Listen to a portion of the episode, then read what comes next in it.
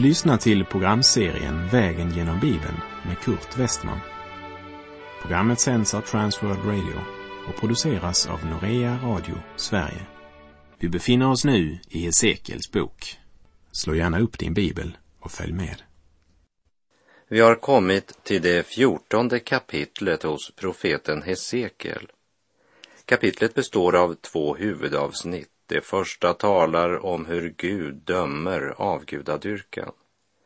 Andra avsnittet talar om att domen är oundviklig. Och båda avsnitten börjar med att Herrens ord kommer till Hesekiel. Herren talar i klartext om varför hans dom drabbar Israel. Och låt oss komma ihåg att Gud fortfarande dömer synden. Genom profeten Hesekiel kallar Gud Israels äldste till omvändelse. Och på vår vandring vägen genom Bibeln har jag lagt märke till att både i Gamla testamentet och i det Nya testamentet så är omvändelse Guds budskap till sitt folk. De som bekänner sig tillhöra honom kallar han till omvändelse. Vi läser Hesekiel 14, verserna 1 till och med 3. Några av de äldste i Israel kom till mig och satte sig ner framför mig. Då kom Herrens ord till mig. Han sade, du människobarn, dessa män har låtit sina eländiga avgudar få insteg i sina hjärtan och har ställt upp framför sig sådant som förleder dem till synd. Skulle jag verkligen låta sådana fråga mig till råds? Man har avfallit från Gud, men bevarat de religiösa formerna och traditionerna. Vi ser att även i fångenskapen behöll man ordningen med äldste. Och de är så bedragna av synden att de tror att de själva är fromma. Tänk så fromma de är. De går ju till Guds profet för att höra vad han har att säga. Eftersom Jeremia vägrat ge sitt stöd till deras verksamhet så får de försöka med en annan av Guds profeter. Nu gäller det bara att försöka ge ett gott intryck så ska han nog lysa Guds välsignelse över dessa andliga ledare. Det står att de kom till Hesekiel och satte sig ner framför honom. Det vill säga, de ger sken av att de önskar lyssna till vad Herrens profet har att säga och tjäna Herren. Men de har ju inte ens en tanke på att omvända sig från sina synder.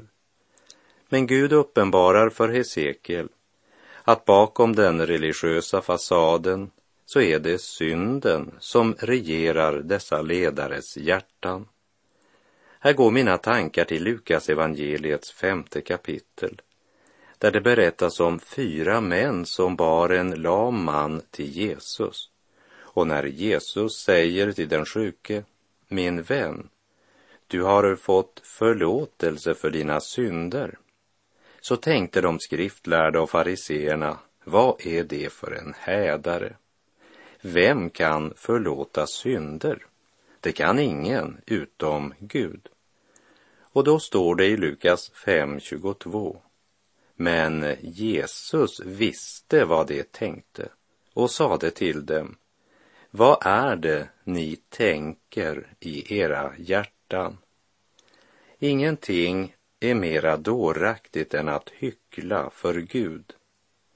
För det är inte Gud man lurar, utan sig själv. Gud visste vad som rörde sig i dessa ledares hjärtan och han uppenbarar det för sin tjänare. Och det är mycket viktigt. För dessa religiösa ledare skall få ett svar. Men det kommer att bli något helt annat än vad de tänkt sig. Den religiösa fasaden som imponerade och lurade så många av Israels barn imponerade inte Gud. De slår sig ner framför profeten, ovetande om att här väntar avslöjandets ögonblick. Här kommer deras hjärtan att avslöjas. Här vill jag också påminna om Simson som vi läste om i Domarboken kapitel 14 till och med 16. Han var också en som låtsades vara Guds man och Guds ande kom också över honom vid flera tillfällen, för det var den helige ande och inte hans hår som var hemligheten bakom hans styrka. Men även för Simson kom den dagen då Guds ande vek ifrån honom. Hur tragiskt var det inte att i Domarboken 16.20 läsa orden. När han då vaknade upp ur sömnen tänkte han, jag gör mig väl fri nu som de förra gångerna och skakar mig loss. Ty han visste inte att Herren hade vikit ifrån honom. Simson lekte med synden samtidigt som han önskade vara en gudsman och tjäna Herren. Och vi kan inte undgå att fråga oss, hur många församlingsmedlemmar är det som leker med synden idag och tror att de ska klara det? Men de kommer inte undan. Guds dom över synden är ofrånkomlig. Hur många ritual de än genomgår och hur högtidliga ceremonier de än har och hur högt de än ropar om renlärighet eller annat så hjälper det inte om de förlorat den första kärleken. Herrens ord till församlingen i Efesus i Uppenbarelseboken 2.4 säger Men det har jag emot dig, att du har övergett din första kärlek. Gud säger till Hesekiel att dessa religiösa ledare som sitter vid hans fötter under sken av att vilja lyssna till Herrens budskap, de är inget annat än hycklare, i vars hjärtan synden härskar och regerar. Det är fruktansvärt när människor kommer till Gud i bön eller för att höra Guds ord och studera Bibeln. Inte för att få veta Guds vilja, men för att försöka dölja sin synd. Guds höga kallelse till helgelse och gudsfruktan suddas ut av andliga ledare som i sina hjärtan är styrda av sitt begär och av denna tidsålders Gud. Som en vindflöjel svänger de, allt beroende på åt vilket håll vinden nu blåser. Lösrivna från Guds normer förkastar man sanningen men fortsätter sin tjänst som äldste för Guds folk. Och hela samhället och varje enskild får skörda frukt effekterna av normlös uppfostran och den så kallade nya moralen. Nu sitter det äldste i Israel framför fötterna till Guds profet och de är nyfikna på vad Hesekiel ska säga om du bara säger de rätta orden, Hesekiel, så får du alla religiösa ledarna på din sida. Nu, nu har du chansen att få majoriteten med dig. Men eh, Hesekiel visste något som dessa förblindade ledare inte visste, nämligen att en man och Gud är majoritet.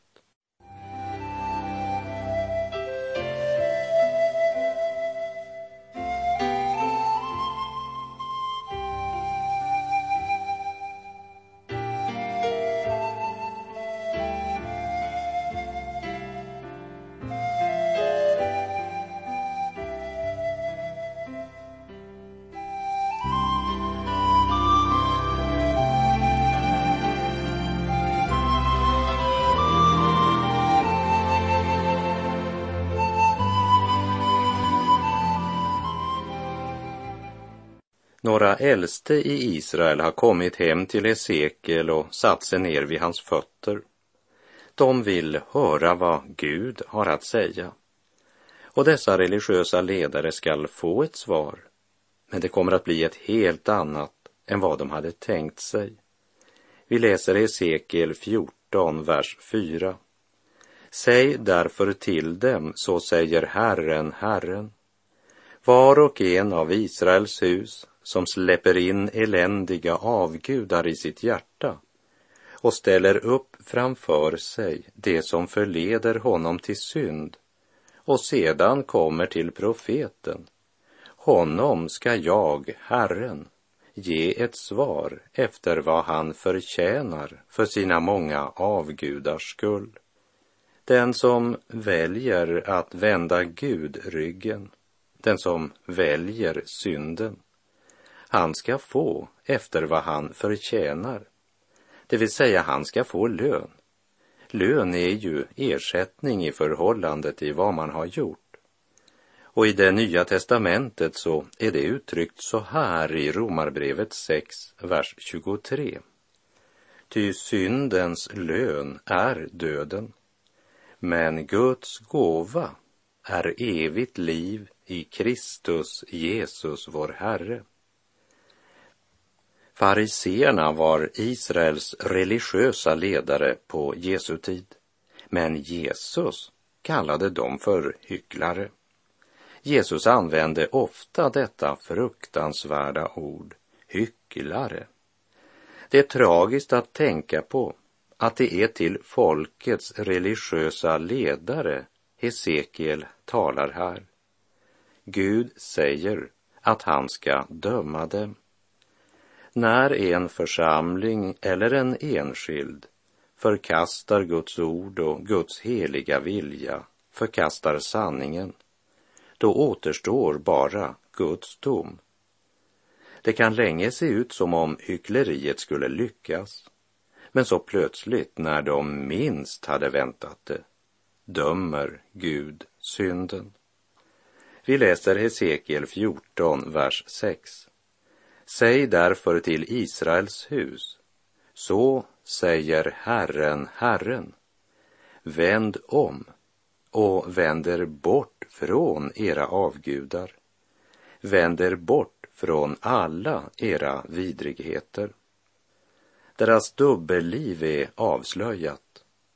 Bakom fasaden så var hjärtat fyllt av orenhet.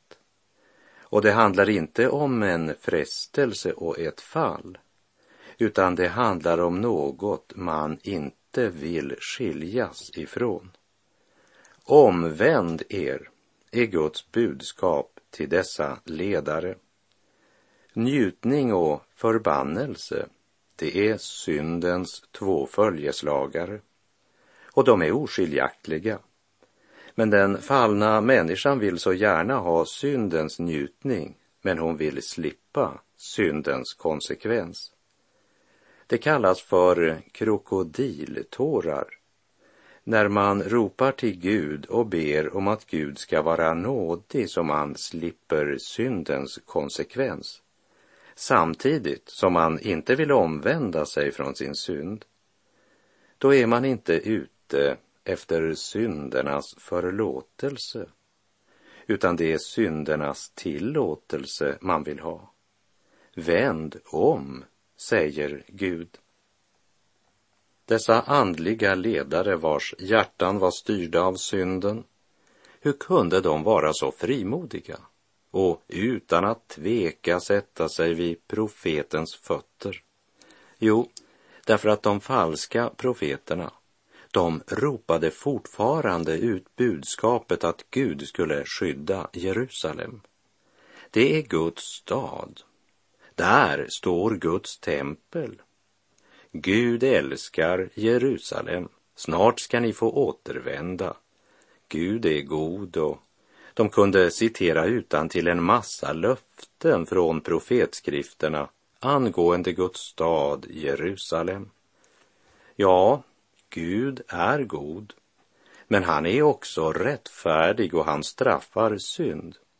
Och den han älskar, den tuktar han. Och man kan inte bara ta en vers här och en vers där till stöd för sina falska doktriner, utan man måste studera Guds ord sammanhängande.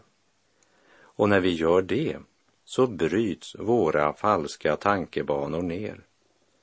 Gud säger att de ledare som besökte Hesekiel var män som hade låtit avgudarna få insteg i sina hjärtan. Och vi ska speciellt lägga märke till orden och har ställt upp framför sig sådant som förleder dem till synd. De flyr inte synden och frestelsen. De uppsöker sådana platser och sammanhang där de utsätts för frestelser att synda mot Gud. Till och med i sina hem har de sådant som förleder dem till synd.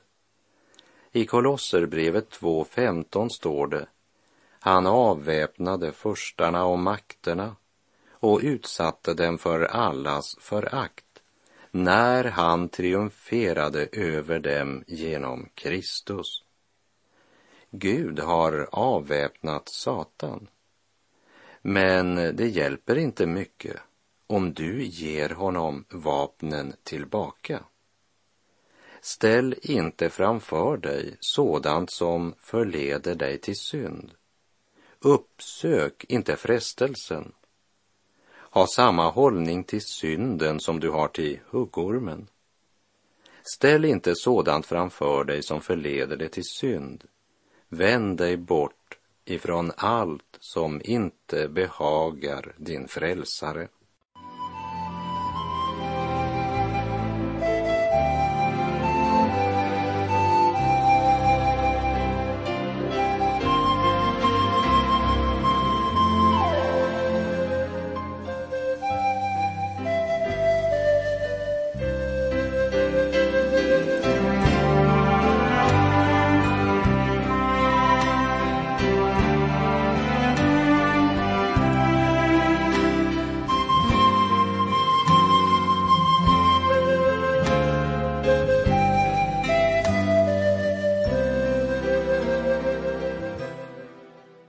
De falska profeterna, de sprang fortfarande omkring och ropade ut.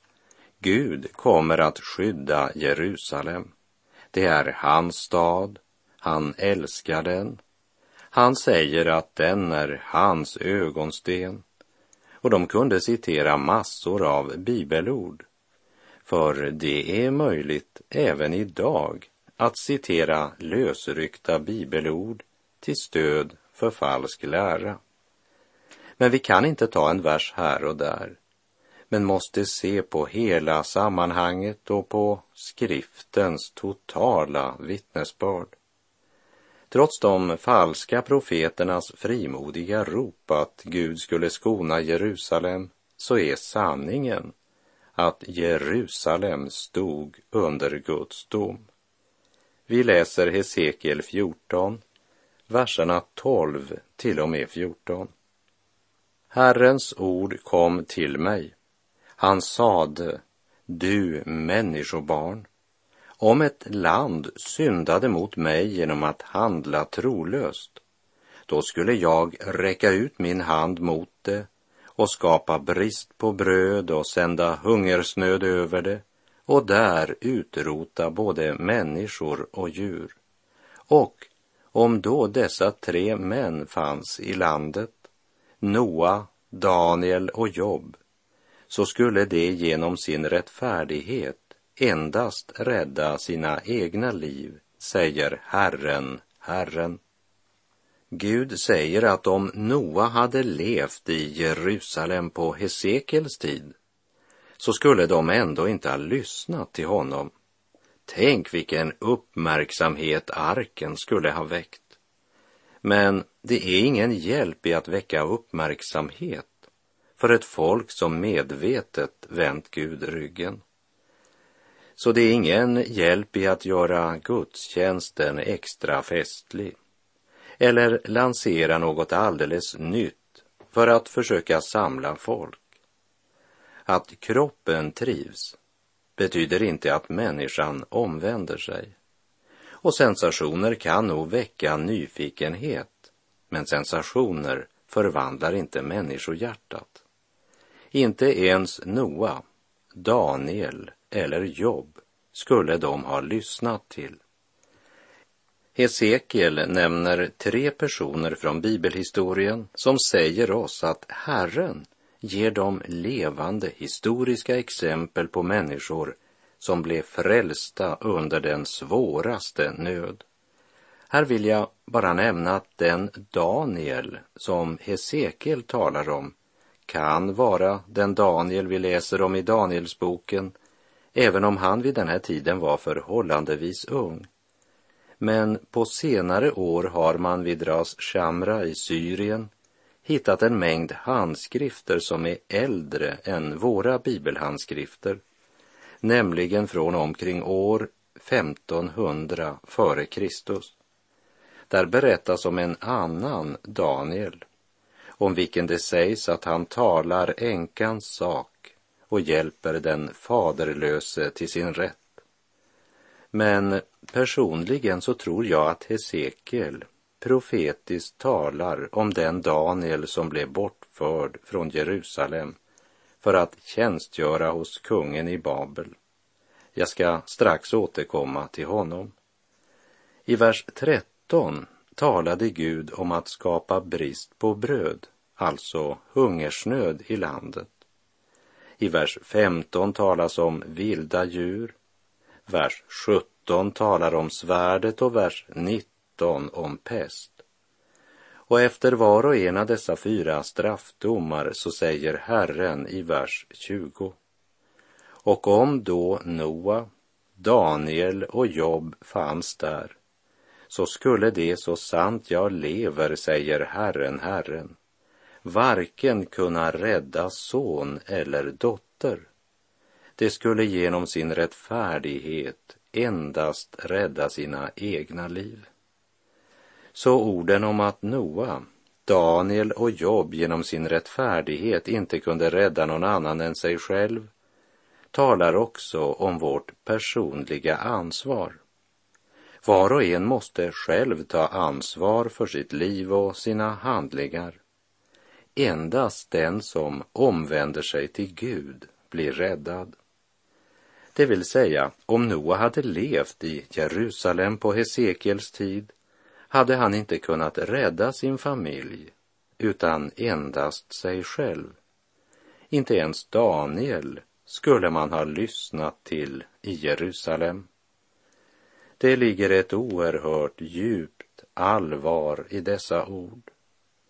Den stad som en gång fått Guds uppenbarelsen, gudstjänsten, löftena och pakten men som ändå medvetet förkastar Gud och vänder honom ryggen, ja, de är svårare att nå än hedningarna som inte vet bättre.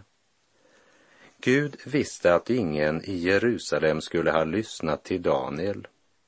Därför sände han Daniel bort från Jerusalem. Guds folk ville inte höra på honom men det gjorde däremot en hednisk kung i Babylon som upphöjde Daniel till premiärminister.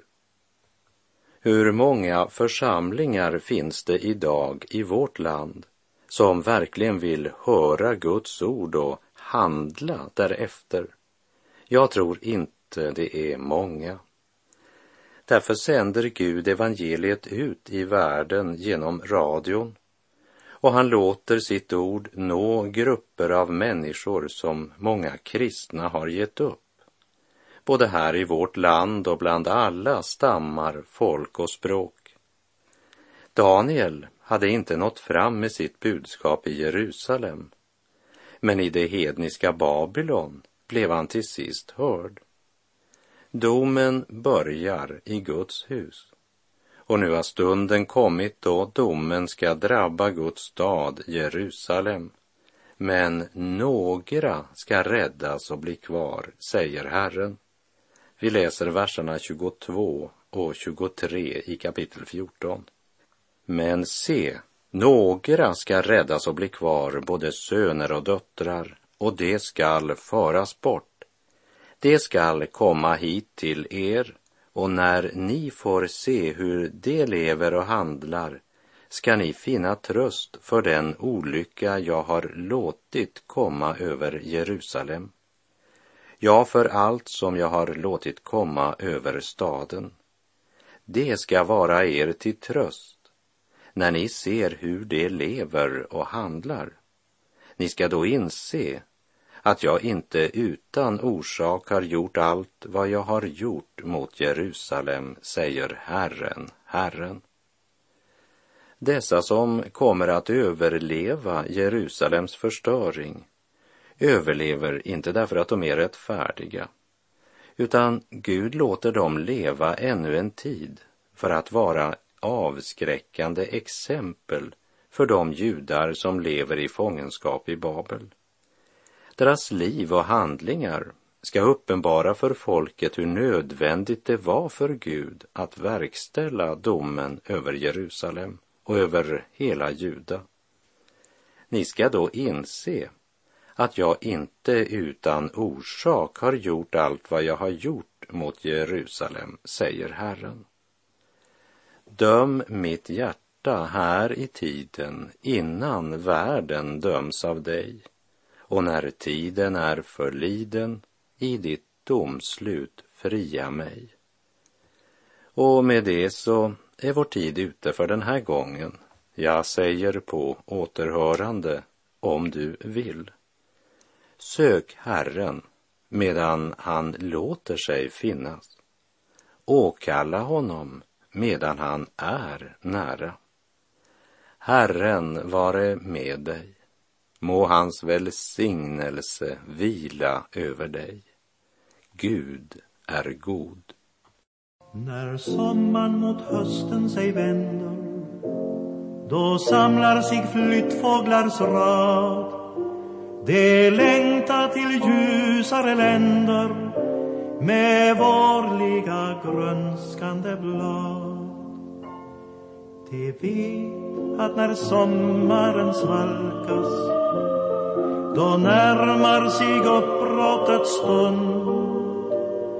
De vet att när höststormen nalkas då väntar en varmare lund. En dag lyfter tusende vingar för fjärran och flyttfågelsträcket sig svingar. Mot syd, mot en varmare värld. Guds folk är som flyttfåglar skara. De väntar på uppbrottets stund. De väntar Guds sommar den klara där högt ovan världarnas rund. Det väntar en sommar där borta. Ett varmare, skönare land. Ja, blott några vingeslag korta. Sen ser vi den soliga strand. En dag lyfter tusende vingar för fjärran mångmila färd förbi alla stjärnornas ringar mot himlen Guds eviga värld.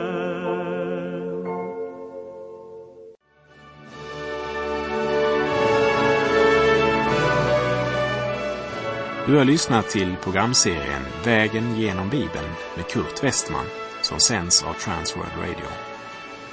Programserien är producerad av Norea Radio Sverige. Om du önskar mer information om vårt radiomissionsarbete så skriv till Norea Radio Sverige, box 3419 103 68 Stockholm.